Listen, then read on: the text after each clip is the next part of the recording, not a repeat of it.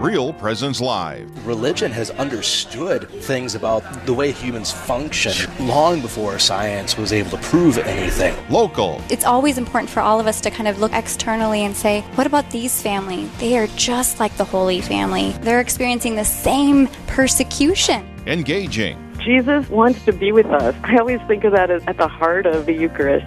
Live. A mystery then of the Rosary allows us to see a teaching of the Church, but to be able to go deeper within that teaching.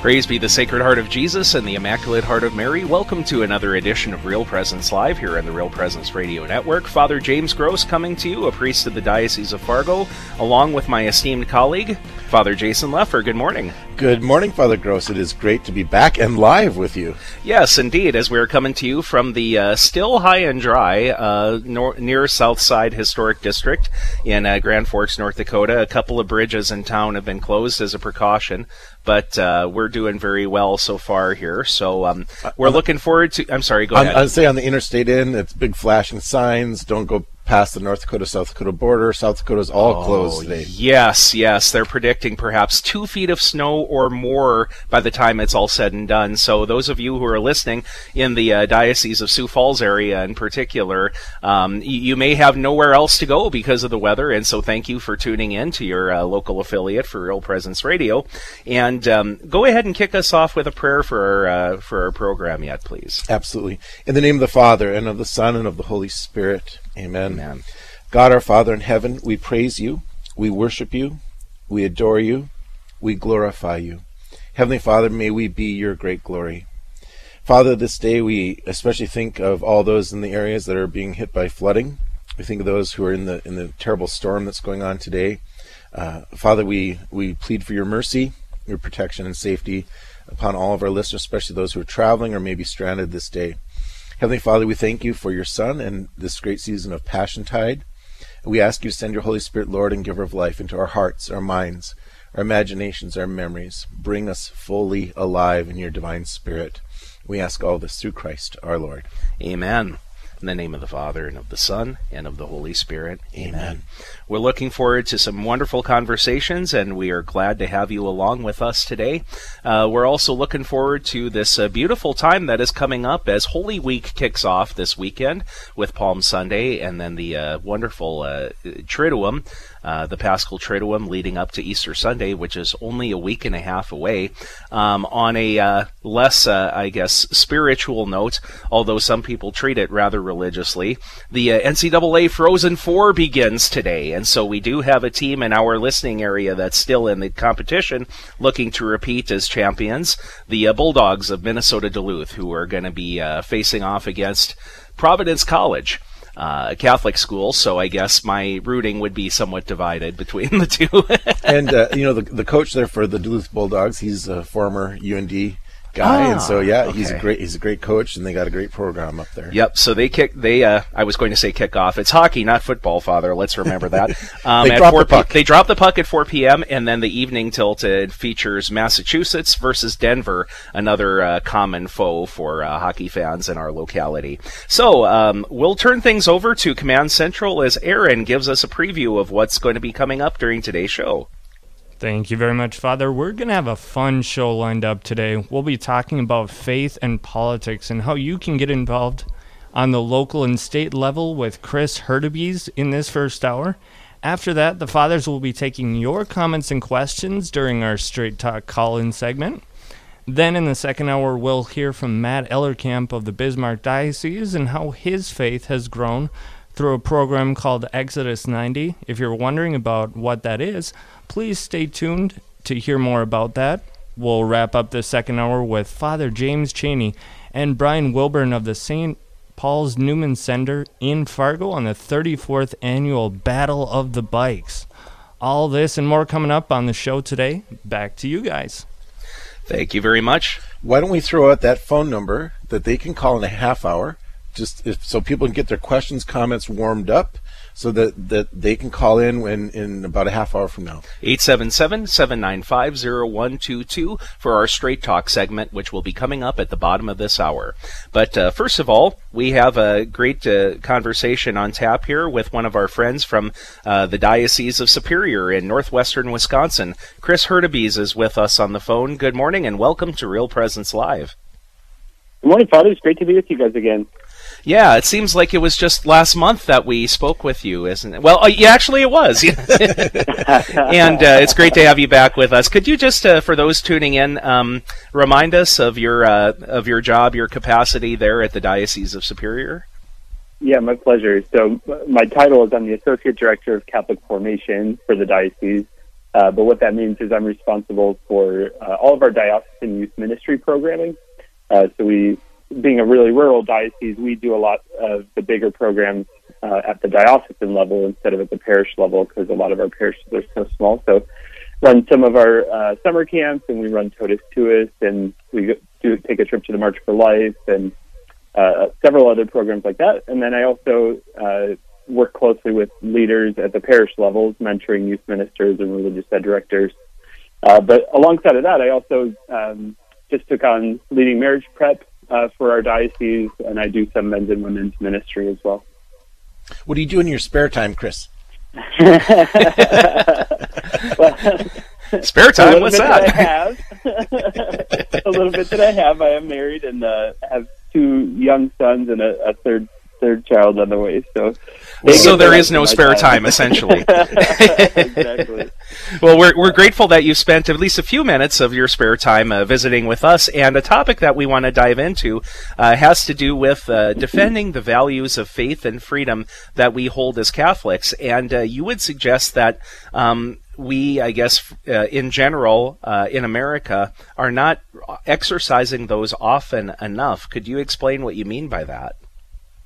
Yeah, absolutely. You, you know, I, I think most Catholics have, have this sense of, of cultural drift that um, over the last few decades we've gone from a, a mostly Christian culture to a not very Christian culture, and I think a lot of us are asking, well, how did that happen? And uh, I, I think uh, one of the big reasons that that's happened is we, we haven't taken enough ownership of of helping to form the culture and keep it a Christian culture and a culture of life. And um, I think there's a lot of smart people in the church that are asking, how did that happen, and what can we do about it, and uh, how can we, you know, bring the truth of the gospel to bear on culture and help help to form a really healthy and virtuous uh, culture again. You know, it might uh, for some of our listeners, it might seem antithetical or the opposite, or they may be a little confused, but um, how is it that faith and freedom how is that exercised in politics? I mean why, why, do we why would we even think that those would would go together? Or how do we go about exercising faith and freedom in politics? Yeah that's a great question. And the uh, I'm not an expert on this by any means, uh, and so when I was reading through some of the topics we're going to talk about, I was like, "Oh my, those are big, big, heavy questions." Uh, but you know, the, I think uh, in America, um, we have the, the division of um, of religion and state, obviously, for a reason. Uh, but that doesn't mean that, that our faith can't be brought to bear on what we think our, our culture and our country should look like and, and what our laws should look like. Um, the, I think there are lots of very loud voices that think that anything the church has to say should be purely private uh, and should be relegated to, yeah, like the the individual's own opinions and should never be brought to bear on on government or the culture at, at large. But that's that's just not a fair um, point to to cede to them. Uh, I think you know our our religion forms who we are, and there's still a, a very very large percentage of Christians in this country. Uh, and I, I think if if we're willing to to be bold and say this is who we are and this is we believe this is the truth, um, we should we should be able to express that just as loud, just as much as anybody uh, else should be able to express where they're coming from. So, so what I hear you saying, Chris, is that it's not the separation of religion and state. It, it, it's not um, so. There's absolutely no religious perspective in the state, but rather it's basically freedom for uh, religion, not freedom from religion, right? I mean, that in other words, where we we don't. The idea is not that we have to work so hard and keep God out of everything, but that everybody should have freedom of expression within their politics. Yeah, that's that's exactly right. And I I think if you read the founders, and maybe this might be getting a little bit far afield, but if you read the founders, they they had something very specific specific in mind when they talked about the division of, of church and state. Um, and, and we very much agree with where they were coming from. We don't want to establish the Catholic Church as the official state religion or anything like that. And we don't want to pass laws that everybody has to go to mass or anything like that. That's ridiculous. Uh, as Americans, we value that freedom so much, uh, religious freedom. But at the same time, uh, we we believe that uh, the church helps us to understand the truth of the human person, um, what our natural rights are as human beings, um, and and so of course we want to help make sure to guarantee those rights uh, and responsibilities for everyone. Yeah, and interestingly, the phrase wall of separation between church and state is not contained either in the Declaration of Independence or in the Constitution. It originated from a letter that Thomas Jefferson wrote to a Baptist congregation in Connecticut, uh, sort of a generation after the fact, you might say, reflecting sure. on the reality of the First Amendment. So that's another yeah. thing that, you know, people sometimes are, are confused about that, uh, you know, that that idea in itself is an expression. Uh, you know, uh, afterwards and not actually enshrined in uh, the founding documents. Right, and and correct me if I'm wrong. The that letter was guaranteeing their rights as religious as a religious minority, um, rather than a restriction not, of what they were doing. exactly, exactly. Yeah, well, we are joined today uh, in our first segment by Chris Hurtubise from Superior, Wisconsin, and uh, the wearing one of his uh, several hats in the Diocese of Superior as he's uh, visiting with us today. And there's a story that came up recently that I was thinking about when we talk about what it means to exercise religious freedom in the public square.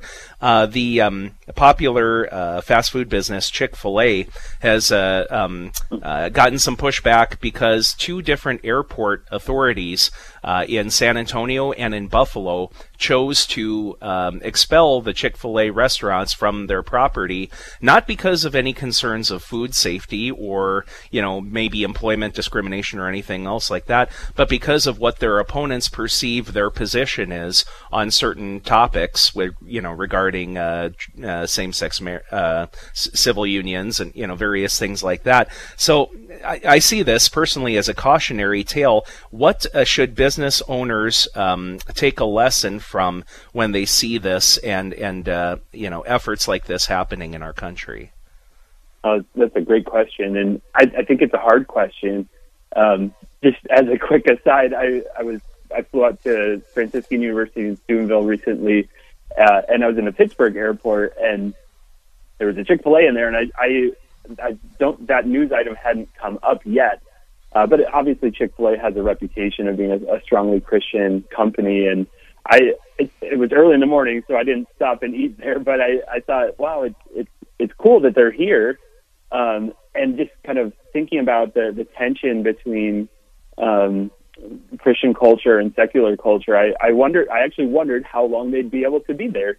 You know, being you know, in an airport, a, a public building, and whatnot. So it's it's kind of coincidental that that should happen, but you know, Chris, it's um, interesting because I know even for myself personally, like I will seek out like Pizza Ranch or Chick Fil A because I know that the sure. Christian. You walk in, they have they have the gospel passages on the wall or on their napkins, things yeah. like this, and you're like, well, yeah, they should have that freedom of expression. You know? Yeah, absolutely. Uh, and the the last Chick Fil A I was at, this is kind of turning into a Chick Fil A commercial. This is great, but I, I, there was this this great praise and worship music, and you know, it's so rare that you hear Christian music in a, a public place.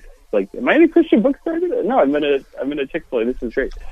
Um, but I I think to answer your original question, one of the hard things is that as as Americans, um, being a, a, Christian has been safe uh, for a long time, and praise God for that gift of religious freedom and and, and religious expression. But uh, businesses are are suffering martyrdom, um, and you know, praise God, there's there's not bloody martyrdom happening in our country, but but being uh, uh, an open advocate for Christ and His truth uh, in human history, it's cost people something, uh, and it's Mm-hmm. it's really heroic witness for these companies to say, you know what, we are going to stand up for the truth, uh, no matter what the cost. And I think we saw kind of a, a little uh, burst of of similar things a couple of years ago um, when the Supreme Court case uh, defining uh, so-called gay marriage came out.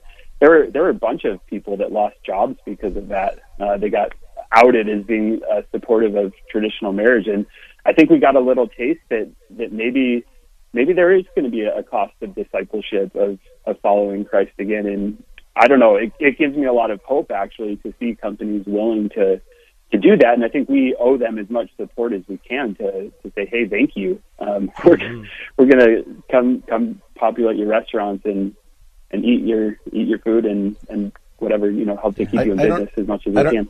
Chris, I don't know if you just coined the phrase, but maybe you can copyright it. But you called it business martyrdom. I'd never heard that thought, but that, that's absolutely true. This Yeah. juridic person is Right. being a martyr for the faith. Yeah, run out and uh, trademark that one while you can. Yeah, there you go. definitely. now we My just have a couple. plan. There you go. That's right. we just have a couple of minutes left uh, for our conversation, but there is an event uh, we understand that's coming up in your area. Can you tell us more about that? Yeah, I'd love to. Um, so our state uh, Catholic Conference, the WCC, Wisconsin Catholic Conference, uh, is putting on an event called Catholics at the Capitol, um, and it's on Tuesday, April 30th, uh, most of the day from about 8:30 until 2. Uh, and it's just going to be a great day. The bishops of the state have put it together uh, to get the laity from a uh, and, and priests obviously as well, the laity from around the state together to learn about what it means to be uh, an advocate uh, at the state level, at the local level. There's going to be a bunch of talks. Um, there's going to be some prayer, and then the day will end with some visits to the legislative offices over on uh, th- at the Capitol. And if I recall correctly, there will be some uh, uh, talks, uh, some gatherings at uh, a nearby convention center, and then also time, as you mentioned, to uh, meet uh, local representatives there at the Capitol building. So, um, if people want to get a little bit more of a layout of the schedule and some information uh, online or, or otherwise, uh, how can they do that? Yeah, great question. You can just go to wisconsincatholic.org. Um, and, and our diocese is doing a, a youth ministry trip uh, down there, but unfortunately our trip is full. Uh, but everybody else is welcome to, to just head down to Madison uh, and participate. You do need to register online, so I'd encourage you to visit the website uh, and look Right. for the Catholics at the Capitol tab. Very good. And in recent past, we've seen crowds of people fill the uh, rotunda at the Wisconsin State Capitol. So it'd be good if uh, that same event happens with regard to uh, Catholics at the Capitol this year. Chris Hurtubise, thank you so much for joining us today, and uh, blessings in your continued work with the diocese. Thank you so much, Father. Blessings to you as well. Thank you very much. Uh, coming up next, do you have a question about faith or anything about the world around us? Get those questions ready for our Straight Talk call in segment. And later this morning, hear about a wonderful opportunity for pregnant mothers searching for a place to call home. We'll have these stories and much more right here on Real Presence Live. Stay with us. There's more Real Presence Live to come on the Real Presence Radio Network. You got Real Presence Radio right now. If you're listening to it, you're probably sitting back saying, huh, Real Presence Radio is a huge part of the driving culture of promoting Catholicism, and it is. I mean, how many commercials have you heard from previous interviews, especially people calling into this network saying, you know, you have changed my life. I was driving, I travel a lot, you know, I, I was laid up for whatever reason i'm you know i was at home i was listening to that particular program or, or that teaching and it totally changed my life. So it's not just happenstance that this is working the way that it does. The holy spirit can connect with people on a multiple or multiple different levels and the radio network is one. And the spirit's telling you you know what? Be a part of this mission. Help me save souls. Keep uh, you know RPR on on the live network so people uh, have this beautiful ministry available This is Cindy Detterman from St. Joseph's in Brooks. Thank you for listening to Real Presence Radio. Hi, this is Brett Byler, Area Account Executive with Real Presence Radio. Did you know the signal of Real Presence Radio reaches an audience of over 2.1 million people across North Dakota, Minnesota, South Dakota, Wisconsin, and Wyoming? Have you ever thought about running radio spots on the RPR network? We want to partner with you to help gain exposure for your business in front of a very faithful customer base. To find out more about your options, please call me, Brett Byler, at 605 670 8333. Rochester Catholic Schools welcomes you to an all-new Hearts of Gold, Friday, April 26th, starting at 6:30 p.m. at the brand new Hilton in downtown Rochester. The event's theme is Cirque in the City, and there will be a cocktail party atmosphere with cuisine available at several unique food stations, plus a VIP hour at 5:30. Individual tickets and host table options are available by visiting rcsmn.org backslash hearts of gold. We all appreciate the comforting things in life great food, laughter, celebrating Mass together, and friendships. Here at Riverview, we have all those things and more. Hi, I'm Carrie Dew, Executive Director. With senior independent living apartments and our Crosshaven neighborhood for those seniors who need a little more assistance, it is the sense of community here that makes Riverview home to all of us. Contact me, Carrie Dew, or Kelly Brecky for a tour at 701 237 4700 or online at homeishere.org. You're listening to the RPR Network. Now, back to more Real Presence Live. Welcome back to the Real Presence Live program for a Thursday here as we are just on the cusp of Holy Week, a very exciting time. Really, uh, the church's retreat that you, you might say that uh, she provides for the faithful. And uh, we'll be talking a little bit more about that in just a moment. First of all, a reminder that in just a few minutes we'll be kicking off our Straight Talk segment. And you can call in on our toll free number, 877 795 0122. You can also uh, send in your question through social media on our uh, Facebook page at Real Presence Radio. And for any other uh, schedule related items, uh, remember our website, yourcatholicradiostation.com. So we look forward to visiting with you in Straight Talk just a couple of minutes away. Father Leffer, you've got something for us in yeah, the meantime. Actually, I mean, there's so much, there's such fun and also intense and serious stuff going on in the world. Here, here's a couple little fun things that are just happening for, for people to know about. Okay. Today, for the first time in 300 years, okay, at St. John Lateran in Rome, that's, that's the, the, the Pope's cathedral. Yes. Basically for the, for the first time in 300 years, uh, uh, pilgrims to Rome or people in Rome will be able to go and, and walk up, or most everybody kneels up them. Can you imagine this? Kneel up the, they're called the Holy Stairs or the Holy Steps of Christ. They're Saint Helen back in the 300, Saint Helena back in the 300. She actually went to Jerusalem, took these steps, brought them back to Rome. They're the very steps that Christ went up when he was he was judged and he um, for his crucifixion. And uh, so, and they show pictures online of these things. They're they're so warped and worn out. They're complete marble, and there's like nothing left of them because all the people through the centuries going up on their knees. And this is a big deal. So today, if you happen to be in, actually, Father Phil Ackerman has a tour group over there right now. They're going to have access. They'll be able to do this. It's kind of cool. First time in 300 years, you can actually touch the marble and go up the marble. So that's kind of a Catholic trivia thing that's that's happening out there in, in the bigger world. And then uh, another really just kind of fun thing. I'm a I'm a big moon buff. Do you do you howl at the moon at all, Father Gross? Uh, no, not typically. last night, last night, when I walked outside, the the little crescent moon was up there, and I I let out a good howl. You know, no nobody could hear me because I'm out there in the country. You know, but I'm a big moon buff. I I love things like um, you know, once in a blue moon. Okay, Ah. we hear these things. Well, what's Mhm. a blue moon? Well, blue moon is Two full moons in a calendar month. Exactly. Uh, do you ever hear of a black moon? Uh, I may have, but I don't recall. So it's just like the blue moon, but it's when there's two new moons. Oh, right. So course. you can't see right, and that's in the in the thirty Yeah. day cycle, Mhm, right? mhm. Or here's one people don't know about that. Uh, okay, when you look up at the moon, you always see the same side of the moon. A lot of people don't even pay attention to this. You never see the backside. You never see the dark side. Now, get this: as smart as we are, as smart as our scientists are, and our astronomers and our physicists, and figuring out all kinds of things, there is this argument about the moon that they have not been able to solve. It's like split 50 50. Is the moon rotating exactly at the same uh, pace as the Earth so that it always holds it in there, or is it the gravity of the Earth that holds it there and it's the moon is actually still and it's not moving at all?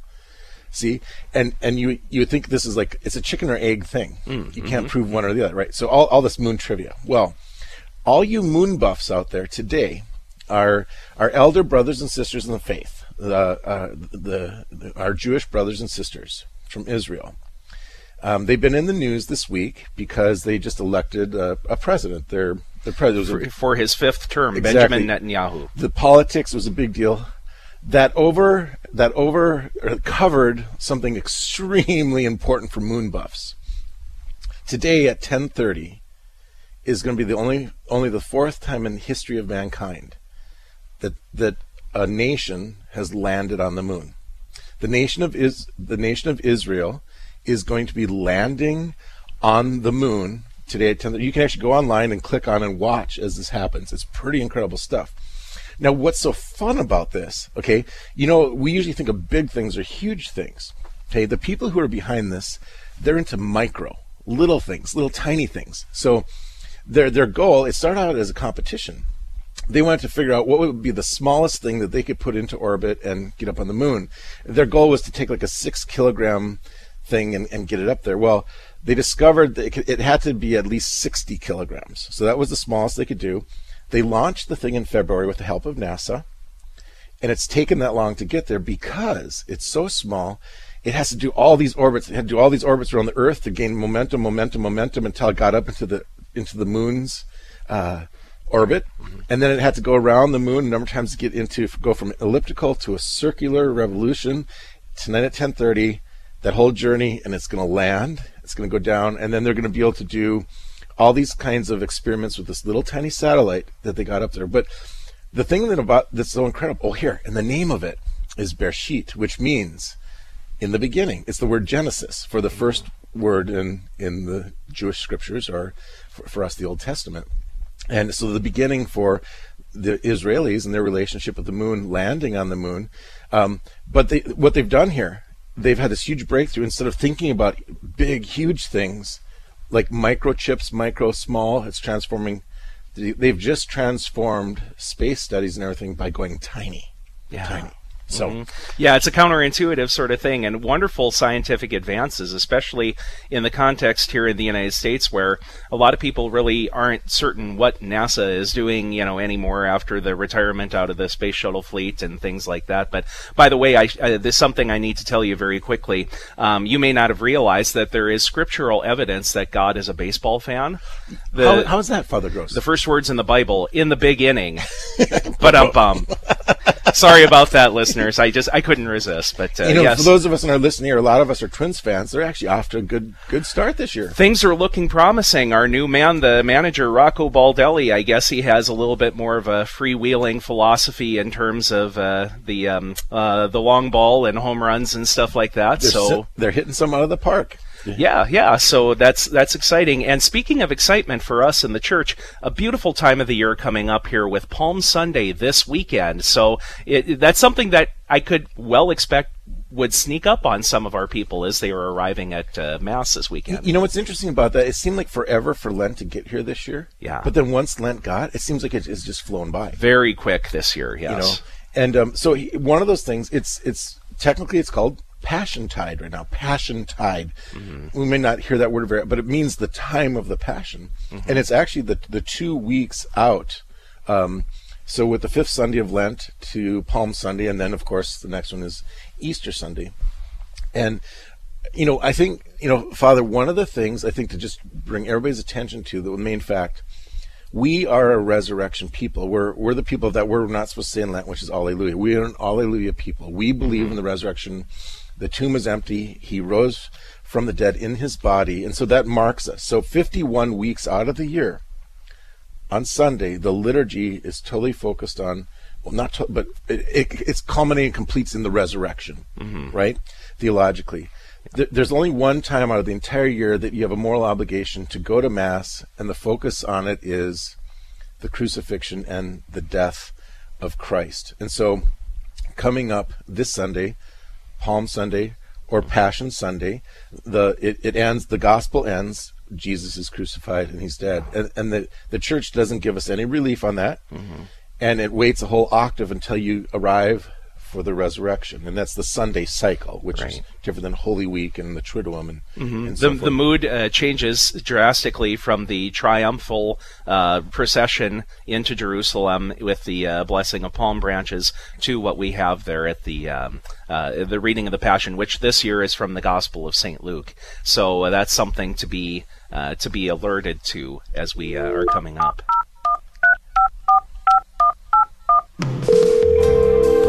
Now is the time, ladies and gentlemen. We are starting our Straight Talk segment, and there are a number of ways that you can contribute. You can leave a question with us either through our toll free number, 877 795 0122. You can also uh, log into the Facebook page if you want to leave a question there. Father Leffer and I uh, will, will give it our best shot. You know, I, I want to start this segment off, but I just want to give a shout out. Today in history is a very important day. It's my brother, Glenn, his 50th birthday. Wow. His I mean, the guy is old. He is older than the hills. I mean, he, I don't I have no idea how he got this old so quickly. And the funny thing, I was talking to the other day, I said, You don't seem nearly as old as when dad turned 50. Isn't it interesting your perspective? as you Yeah, yeah. But a shout out to my brother Glenn on his 50th birthday. All those celebrating birthdays today. Um, God gave me the greatest old oldest brother in the world. I, I wouldn't be who I am without him. So I should clarify. Are you saying that your siblings were harder on your dad than uh, Glenn's family has been on him? yes. he didn't even have to think about that one, folks. He- All right. Well, you know, as we talk about this wonderful time that's coming up here, and we'll be visiting with uh, you, we're looking forward to doing that in a moment. But um, we have uh, so many beautiful liturgies that are coming up. A lot of parishes are still um, uh, going to be having communal penance services. There are uh, in each diocese chrism masses, uh, you know, which are happening within this time. Um, uh, often in the first part of Holy Week rather than on the morning of Holy Thursday because of the distance that's required to travel for priests and the faithful to come to them. But, you know, just kind of looking ahead to a lot of these things, what really are some of the highlights from your experience, Father, as a priest? you know, highlights. How about I'm going to talk about some low lights, like Okay. the, the little tiny things that nobody realizes we priests. For example, have you started your ritual of collecting all of your holy oils? The, from last year, Mm, yeah. bringing those. I mean, we literally are going around and collecting the physical presence of the Holy Spirit in the sacred chrism. Yeah. And I have a tradition of gathering this, and then it's going to be burned in the Easter fire. Yes, yes, we're going to saturate a rag and then burn that in the Easter fire. Yes. as we purify, and then th- because on um, Tuesday, Yes, for Fargo. for Fargo Diocese, Father Gross and I, we'll in our in our twentieth year of priesthood, we're we're classmates and brothers. Yes, Mm-hmm. we, we'll be heading to the Chrism Mass where we renew our promises of priesthood to Mm-hmm. sacrifice our lives for the good of the kingdom and God's people, and um, renew our commitment to pray faithfully on behalf of our, our not just our salvation, salvation of all of our people, and to be faithful um, Yes. to the teachings of the church. And the amount of oil uh, that is to be uh, blessed and consecrated at the Chrism Mass for all of the parishes, institutions throughout the diocese, uh, is brought forward. Well, the, each of the three oils, the oil of catechumens, the oil of the sick, and the sacred chrism, which has the special fragrance added to it during the blessing. So what happens in our diocese is that they do have like a, um, it looks like a coffee urn, sort of a sterling silver container, and then there's an additional large glass container, which looks like a really large flower vase, filled with, uh, gosh, it has to be two, three gallons at least of each of those blessed oils, and deacons carry those up in procession during the course of the Chrism Mass. And I just think to myself, if I were a permanent deacon holding one of those, it would be a mantra the whole way up the aisle: "Don't drop it, don't drop it, don't drop it," because that's kind of the drama of the you know, moment. and, and I'll, I'll give a shout out to all the people of Diocese of Fargo, but everywhere. Tune in. Like you, you mentioned this, Father Gross. Within our church, there liturgies are beautiful, but there's certain liturgies that are just special and awesome. Like one, one is the ordination of a priest. If if you've never experienced the ordination of a priest, seek that out and sometime in your lifetime experience it. It is so profound, so powerful. Right behind that is, I would say, the chrism mass. Mm-hmm. It, it, it is so profound, it's so powerful. The whole diocese, the, the priest laity, they come together. We're there calling down the Holy Spirit for the for the new sacraments that are going to happen in, in a few days and going out, but we're all there united. You, you see the unity of our faith, and it's happening throughout the whole world.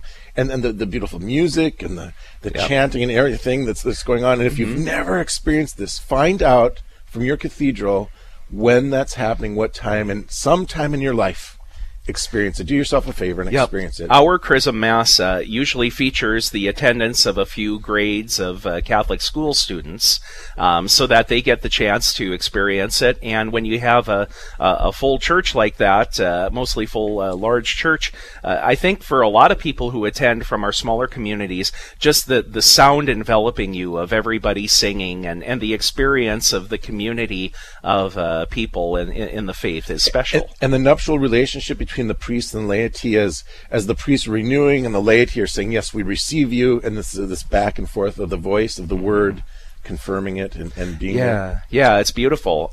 We should give out that phone number again. This is our straight talk segment where we we you know, Father Gross and I, we love listening to ourselves talk. We really do. We and we we'll fill this whole half hour. Truth be We- told, yes. we won't run out of breath or words. You know, but what we really want is to hear from you. What's in Absolutely. your heart, your mind, your thoughts. 877 795 0122. 877 795 0122. You can also go to the Facebook on Real Presence uh, website. Or if you know Father Gross or my phone number, give us a text or a email, and we'll be glad to bring you bring you on air. Yes, we are definitely looking forward to hearing from you. Uh, there are a couple of details that were added um, with the the uh, revision of the Roman Missal uh, a couple of years ago on Good Friday that really strike me. For example, there's one uh, in in the rubrics. There's an instruction that uh, the priest presiding at the Good Friday service is invited to remove his shoes when Yes. he venerates uh, the Holy Cross, and that in itself is is a pretty striking thing. You know that y- y- you don't want to do it sort of in, in just a ostentatious way, but it really caught my attention that that's something that is being, uh, you know, re-implemented, you might say. And during the course of the veneration of the Holy Cross, there are a couple of uh, beautiful texts and hymns that are published in the Roman Missal, which I myself have taken the uh, liberty of including in the course of the service as people are coming forward to venerate the cross, uh, including that um, ancient prayer, uh, the reproaches, uh, which quotes, I believe, the prophet Micah, "My people, what have I done to you? How have I offended you? Answer me." Putting those words in the mouth of Christ, as it were, during his time of uh, suffering. So there are a couple of very poignant moments for me during Good Friday. I just got a word here. Somebody texted in. They said the phone number's not working. Oh dear. 877-795-0122. They've been trying to call in. For some reason, they're not getting through. So please keep trying. I'm sure they'll work that out. Um, the thing about the shoes. Yes. Okay, you're right. Thinking of Moses and the burning bush. Mhm. I don't know why, but in our parish when we grew up, our priest always instructed us to take our shoes off and come forward. So I'm oh sure. wow! So it was a communal practice Right, in and your community. So as a priest, I've always invited the people to do that. you know, I always Oh, explain. So, but I don't know the origins of it or when it started. Yeah. But you mentioned about the reproaches. Mhm. Um, I, w- I was taught about this. It's those reproaches are actually the most ancient, um, most ancient, accurate thing that we have in our liturgy. It goes all the way back to the very, and we have proof of it. Mm-hmm. All the way back that they have been being used for two thousand years. That that, and so when we do uh, those those reproaches, it's like the most ancient hymn of the church, the most Yeah. ancient call of the of Christ to the Father. Mhm. Just I'm getting goosebumps thinking Yeah. about it. Just how you know, th- there are is. texts like that, like the reproaches, that really uh, bring us into the earliest generations, the earliest centuries of the church. Another one, of course, would be the Easter proclamation, the Exultet at the Easter Vigil. When you look at a lot of the uh, points that are brought up there, uh, there's that famous line, "Oh, oh, happy fault, oh, necessary sin of Adam, which brought for us so great a Redeemer." You know, there's the depth of the meaning behind that lengthy prayer. And on a personal note, I'm actually absolutely jealous of Father Gross. He has one of the most beautiful voices, uh, not just for priests, but anybody. And so he has the ability to actually sing those in a very beautiful way, which is just, he's very gifted. I'm jealous that, because not only can you read it and say it, but you can actually praise God by singing and it's powerful. Yeah. Well, the thing of it is, is that as the text with the chant that goes along with it, we had an instructor at the seminary I attended who said, you know, hymnals like uh, OCP or whatever will have hymn uh, renditions, you might say, of the Exultet with some sort of approximation of the text in, in you know these various things. But um, he said, you know, why would you replace what is given by the church with something like that? Because it's you know it's not being overdone. It's just this one time of year.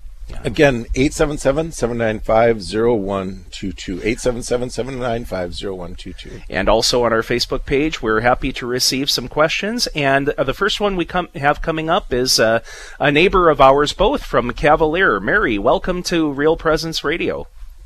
Good morning. And you have a question for us today. Yes, I do. Um, this past couple weeks, there's been lots of conversations in my life about the washing of the feet on Holy Thursday. So I'm wondering if you could speak to the meaning, why, and what is actually happening.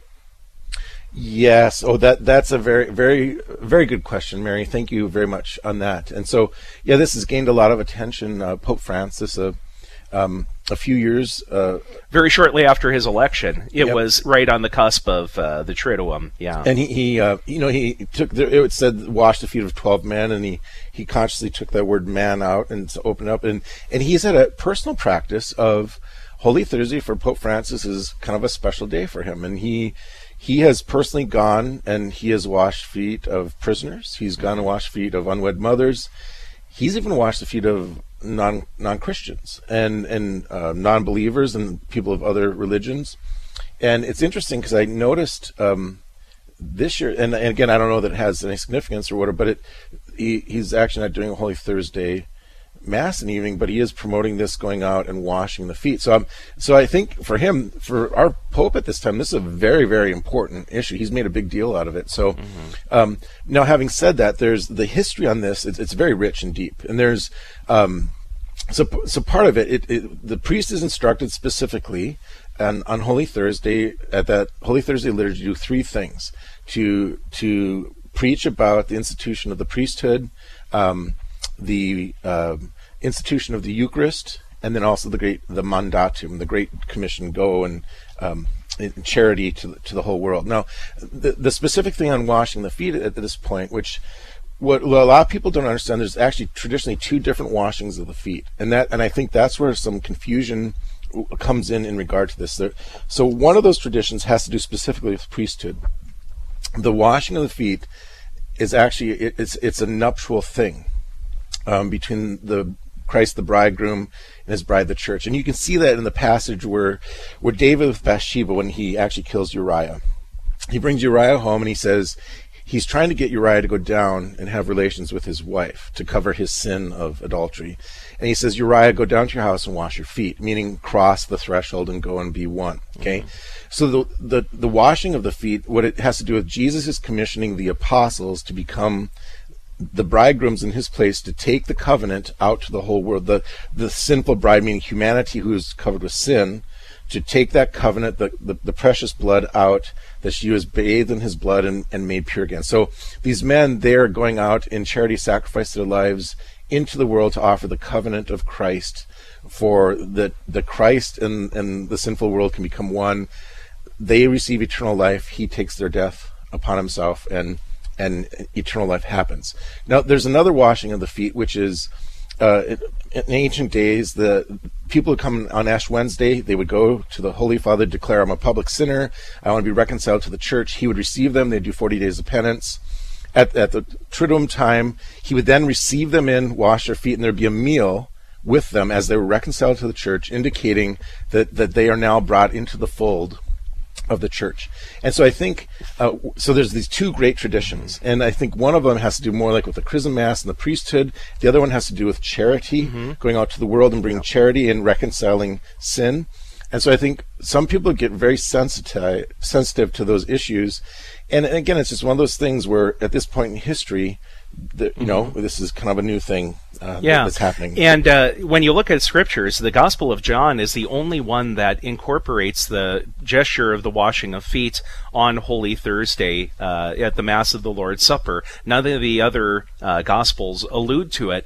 And uh, famously, Peter refuses because he doesn't want Jesus to be in the position of a slave, you know, doing something that is that he considers demeaning. And he says, "Well, if you're going to wash my feet, well, wash all of me," you know, that sort of thing. So I, I think about how the action of the washing of the feet bespeaks that service, that Jesus himself came to serve and not to be served, that rather than to be some sort of regal figure who's removed from the people, that if we are true servants in the mold of Christ the Good Shepherd, that this is one um, important way to demonstrate it and to grow in humility.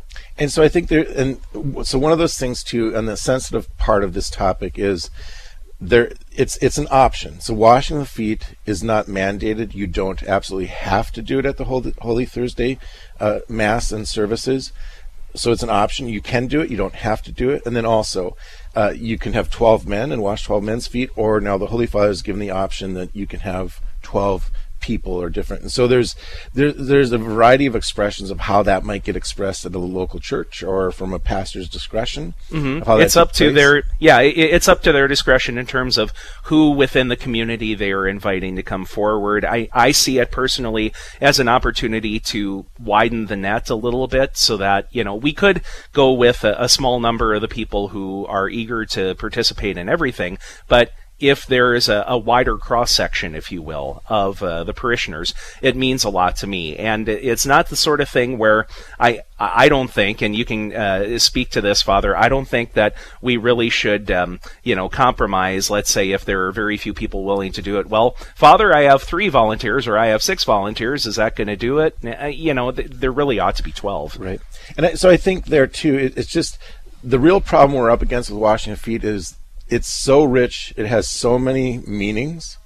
And it's like, so do you just focus on one meaning, or do you take all these meanings and try to try to give them? And, and that, that's the problem being Catholic. We, we we have so much. We have so. We I always say we have all the toys, you know, in the in the sandbox, and so mm-hmm, there becomes mm-hmm. these moments where how do you express all of this at in one expression of faith at this point? point and so and especially when it says here's these three things that you're supposed to communicate in a short amount of time in a meaningful way. So yes, yes, indeed. So Mary, thank you so much for the call, and enjoy the rest of your day. Thank you. You also. Bye-bye. Fantastic. Hey, Father Gross, we uh, this one's for you. it's a real simple one. So I think I think Damien from Hawley is with us. Uh, Damien, are you there? Yep. Damien? Yep. Yeah. So you have a question about the Trinity? Yeah. I don't quite understand the Trinity. Can you help explain we'll, it we'll, to me?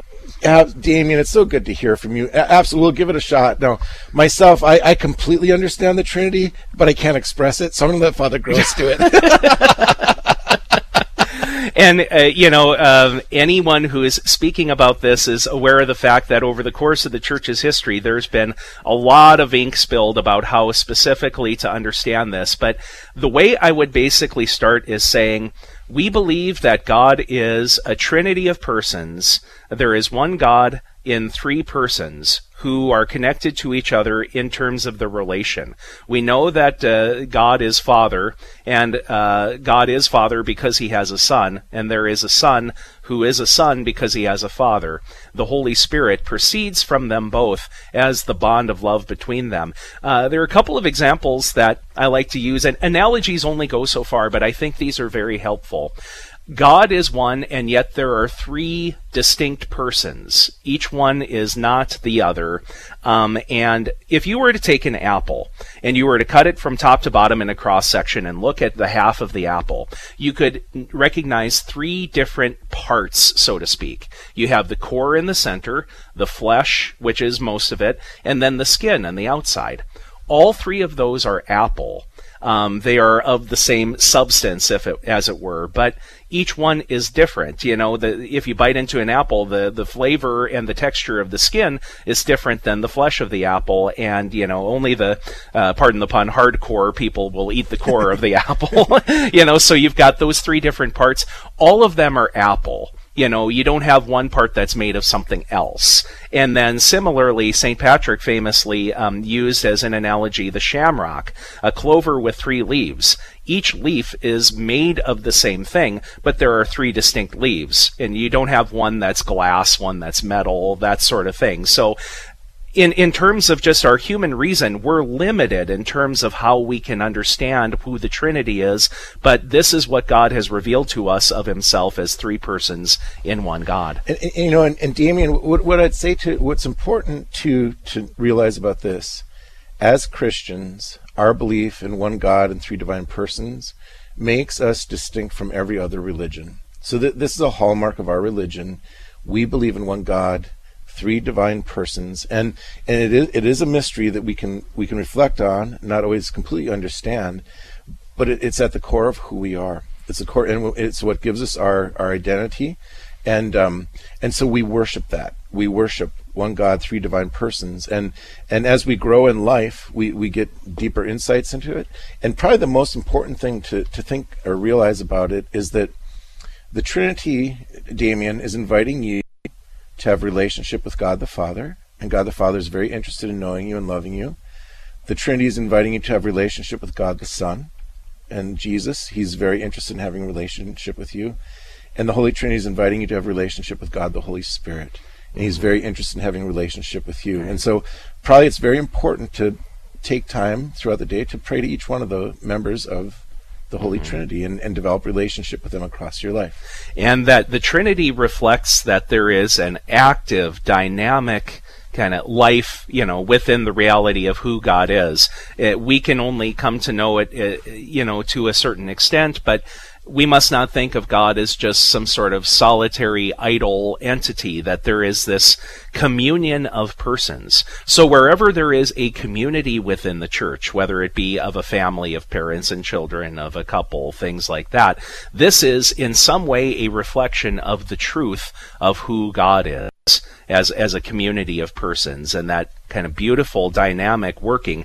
Now it's not like um, uh, you know, it's not like it gets divided lopsidedly. So one person has 60% of the godness and the others have, you know, 20% each. it's not like that. Um, but, you know, looking at human terms, it can be difficult to, to understand. But hopefully that's just kind of a, a 101 uh, explanation for you in a nutshell. How does that sound, Damien? Good, thank you. Hey, hey Damien, I, I, I love the fact that you're asking these questions. That's great. Keep asking questions. And and Damien, is it snowing there in Hawley right now? No.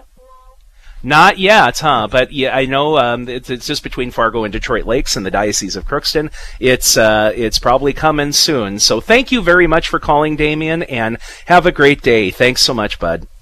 Bye bye. Bye. Thanks. So, Father Gross, I have one here on uh, uh, text messages come in from Mary. Uh, oh, so no, sorry, sorry, from Karen. Okay. And she's asking, um, she says, I know that the color blue is associated with Mary. Mm-hmm. Why is the color blue associated with Mary? Do you do you have any thoughts on that, or no?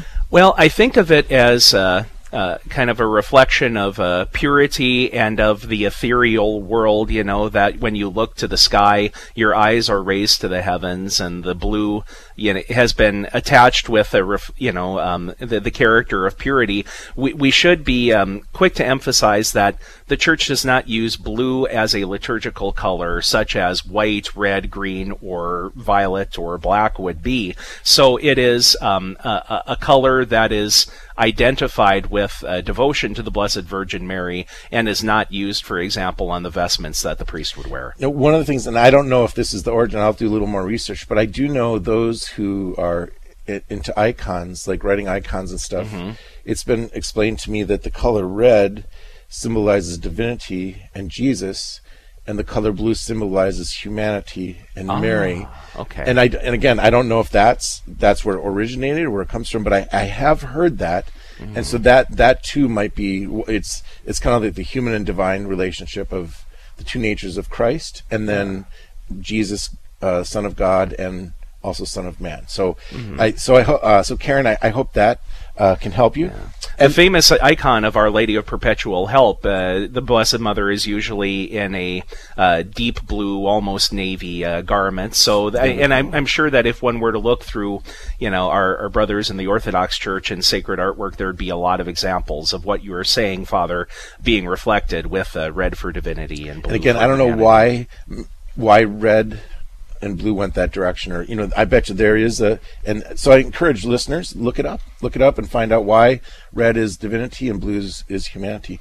Here's another one that's come in, and um, this comes in from Shauna, um, and she she wants to know what is the origin of confession in the Catholic Church. Mm-hmm. Just a little light topic for a Yeah. for a well, morning. we, we do have one other thing to get to before the bottom of the uh, before we get to the top of the hour, but I do want to just speak briefly about that question. That um, the primary scriptural references that we look at are in uh, chapter 16 of the Gospel of Matthew, and I believe it would be chapter 20 of the Gospel of John. In both of those cases, either to Peter or to all of the apostles by extension, Jesus says, uh, "Receive the Holy Spirit, whose sins you forgive are forgiven them, whose sins you bind or, or you know hold bound are held bound."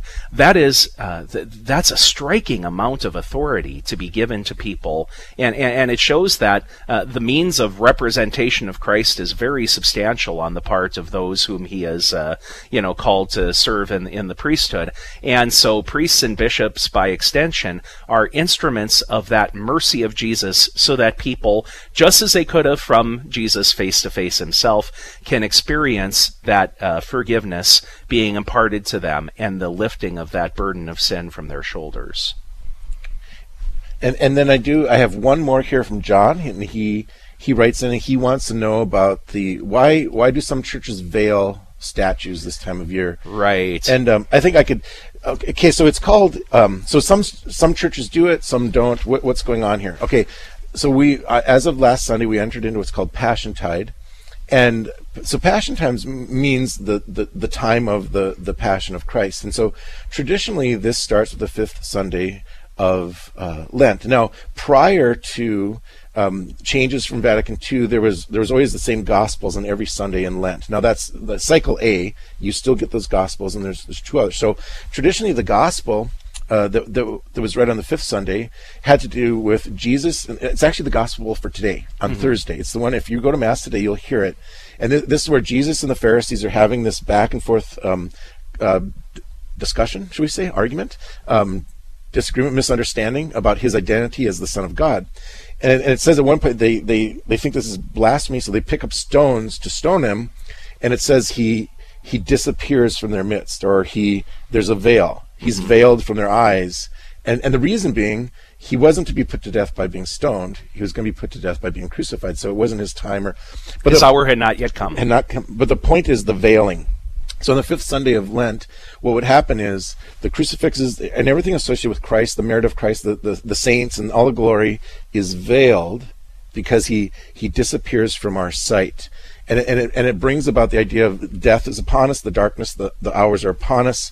All of our senses and everything should be start now to come down as um, as we're moving into these most sacred and holy days. It also acts to there's no distractions. The only thing we have is the gospel each day of Christ, where He is, and leads us through Mhm. specifically being with Him into uh, the Passion. In addition to the veiling of statues for those parishes that do it, there is a sort of radical extension of this after the Holy Thursday uh, Mass of the Lord's Supper, so that as people come to church on Good Friday, they see the altar completely stripped and uh, whatever you know decorations and things, as far as possible, are removed from the sanctuary. And that barrenness, I think, is of a piece with that idea of the veiling of, of images in order to provide that sort of starkness, one might say, as well. Yeah. Very good. Well, we thank everybody for having uh, chimed in on those various topics uh, with regard to Straight Talk. Thank you to those who called and texted with your questions. And just a reminder that this segment comes up every Tuesday, Wednesday, Thursday on our Real Presence Live programming at 9:30 Central, 8:30 Mountain Time. And uh, we ask you to just keep that mem- that number handy of 877-795-0122 when the Straight Talk opportunities come in. We love to hear from you and uh, to to see what uh, questions that you have. So, coming up at the top of the next hour, you will not want to miss the story of Matt Ellerkamp and his journey of faith through a program called Exodus 90. So we'll hear more about that.